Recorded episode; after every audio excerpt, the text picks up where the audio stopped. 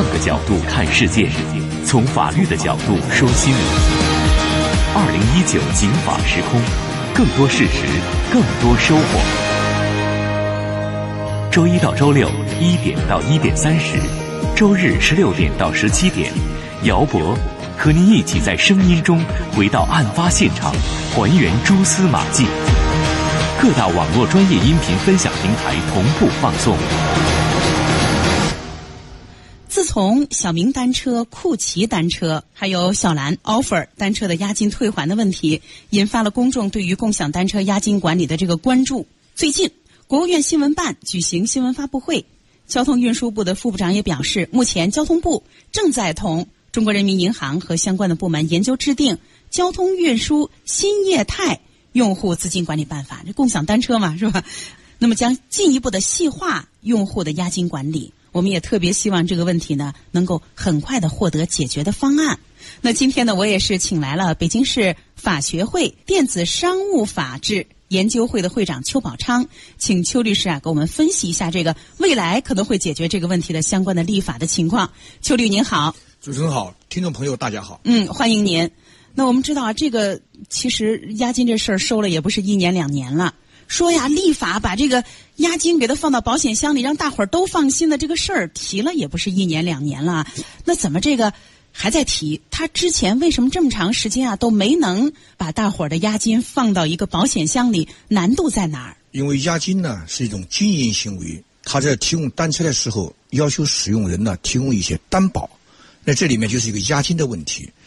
所以说呢，这一方面是经营者的自主经营行为。但是如果他的经营行为超过一定的边界，没有按照他和消费者约定去管理押金、使用押金，他如果滥用了押金，当他的企业发展遇到一些困难的时候，他就不能够去偿还押金，可能会出现一些问题，包括刚才讲的很多的单车出现了这些问题。所以说呢，押金真正的押金现在在共享、在互联网上，这个押金已经变味了。它不仅仅是个押金，按说我们原来最常见的租房子提供押金，一旦这个房屋退租的时候符合条件的就要退还押金，它是1:1的，就是一次押金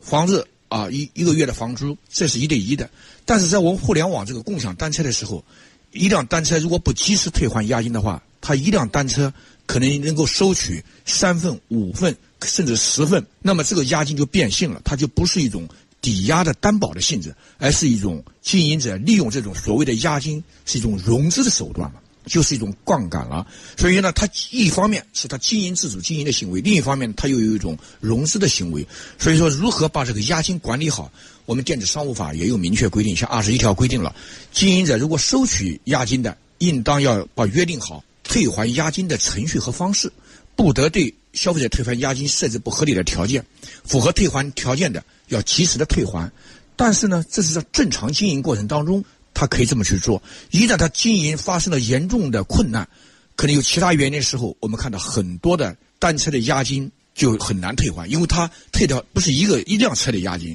他一辆车身上有10份押金，有的5份，有很多。一旦他挪用了，把这个押金挪用去经营，或者是挪作他用的时候，一旦不能够继续经营的情况下，就出现了个押金难以退还。所以我们这次看到呢，我们的交通部的领导已经讲到了，要改变押金的一种方式，就是鼓励要建立探索一种保障押金的一种模式，就是信用抵押的方式。那就像如果说你信用很高的一个人，或者是达到一定分值的人，你使用信用卡、使用其他的，能够判断你的信用很高，就不用提供现金抵押，而是用信用的抵押。这样能够解决一部分使用信用卡、使用这种银行卡，或者是一些支付啊，或者是一些其他的，能够判断出你有诚信啊，没有一些违法的一些记录，就是这种失信的记录的话，它可以不需要押金就这个担保的话，这样的话呢，就不存在的一种退还押金的问题。另一方面呢，他也不会用这种来杠杆融资的方式。当然仍然还有一部分人比如不使用信用卡的，或者很少使用这种，也有用现金交易的，或者一些刚到一个地方进城务工的一些农民，可能他没有使用这么多的，他们如果要用单车的话，可能还有一部分抵押。还有一些未成年人达到可以使用单车12岁以上，对，但是又没有这种信用卡和其他的，就这块是怎么去规范。但是呢，如何来防止押金挪作他用，押金最后是不能偿还，还要避免押金作为经营者的一种杠杆。我认为对押金呢进行适当的监管、适当的这种管理是有必要的，而不是说充分尊重企业的自主经营。这在十几年前我们的这个新房预售的款的时候，有时烂尾的时候，预售款也退不还不了给你，然后呢，房屋一烂尾，最后呢，它有个资金监管，就对预付款资金监管就解决这个问题，解决问题。所以我们说呢，一方面可以探讨利用信用担保，能解决很大一部分；再一部分呢，就是对这种押金，它交给你了，实际上这是他消费者预期的，这个还没有消费的，一旦消费完毕就应该退还。所以在退还的方式上，你怎么收的，怎么退，从技术上没有问题。但是经营者，个别经营者利用它来作为融资，我认为这应该是我们政府就是1:1抵押可以设置一辆车，单车里面不允许同时收取2份押金。如果这块能做到的话，你收押金是你自主经营权，我不干涉你。但是你一辆车同时收取了2辆、3辆，如果你是一个星期在归还的话，一天如果使用了5次的话，那就35倍的杠杆了，那这就是一种融资手段了。所以我认为这是我们银监会啊，我们人民银行和我们的交通管理部门应该高度重视的，就是可以收押金，不允许他收取一辆车有2个抵押，同一个时间段有超过1次押金以上的收取。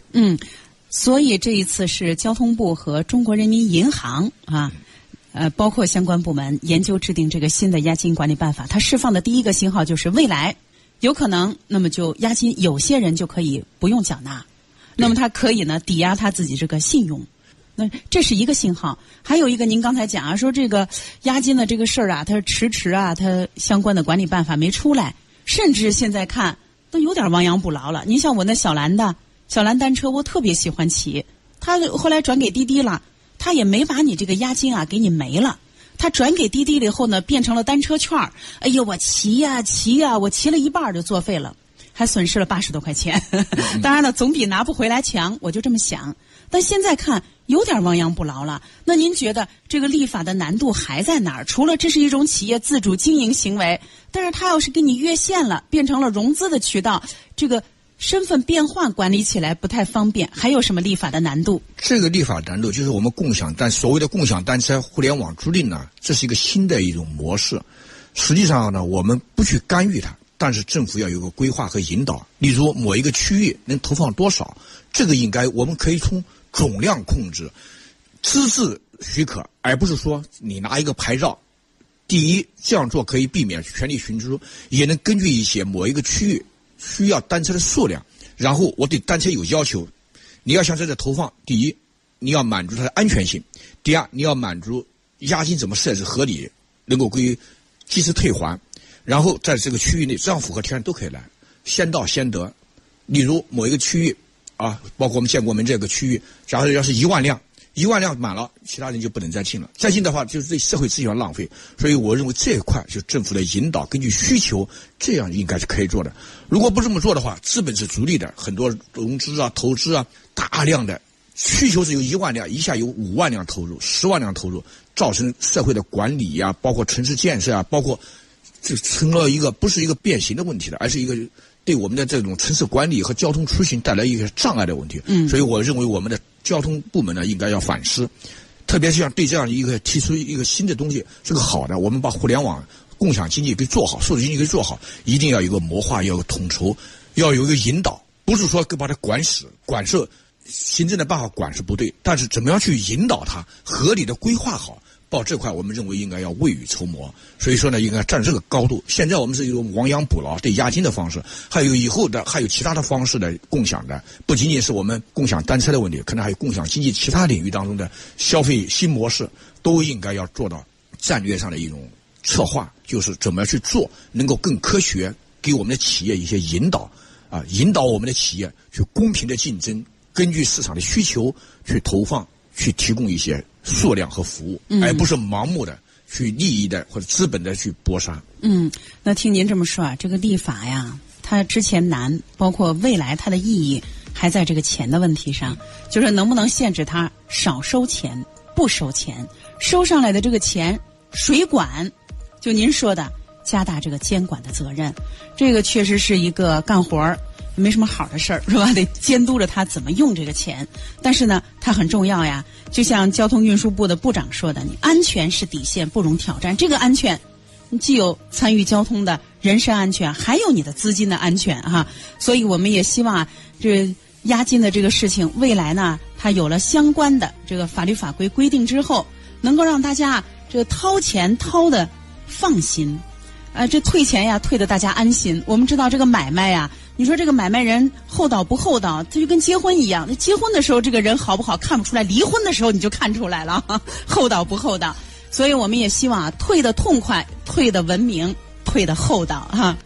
邱律师，节目时间不多了，我也想给您啊留上1分钟的时间，请您呢把您的一些标题的意见给我们介绍一下。您对这样的一个立法有什么期待？您希望未来在哪些重点问题上能够得到突破和解决？我们第一，我们的立法要充分尊重企业的自主经营和这种创新；第二，一定要保障消费者的合法权益；第三，一定要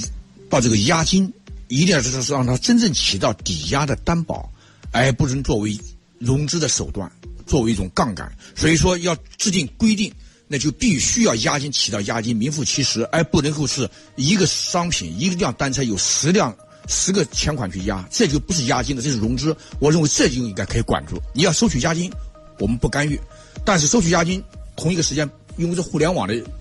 不能让它同时收取数量，这是第一个问题。第二，收取来的押金要有一个资金监管。好的，谢谢。也希望啊，这样的押金的管理规定，给押金这件事儿带来更多的安心和出行的顺心。今天的《警法时空》就是这样，感谢大家的收听，也欢迎大家继续收听交通广播以下的精彩节目。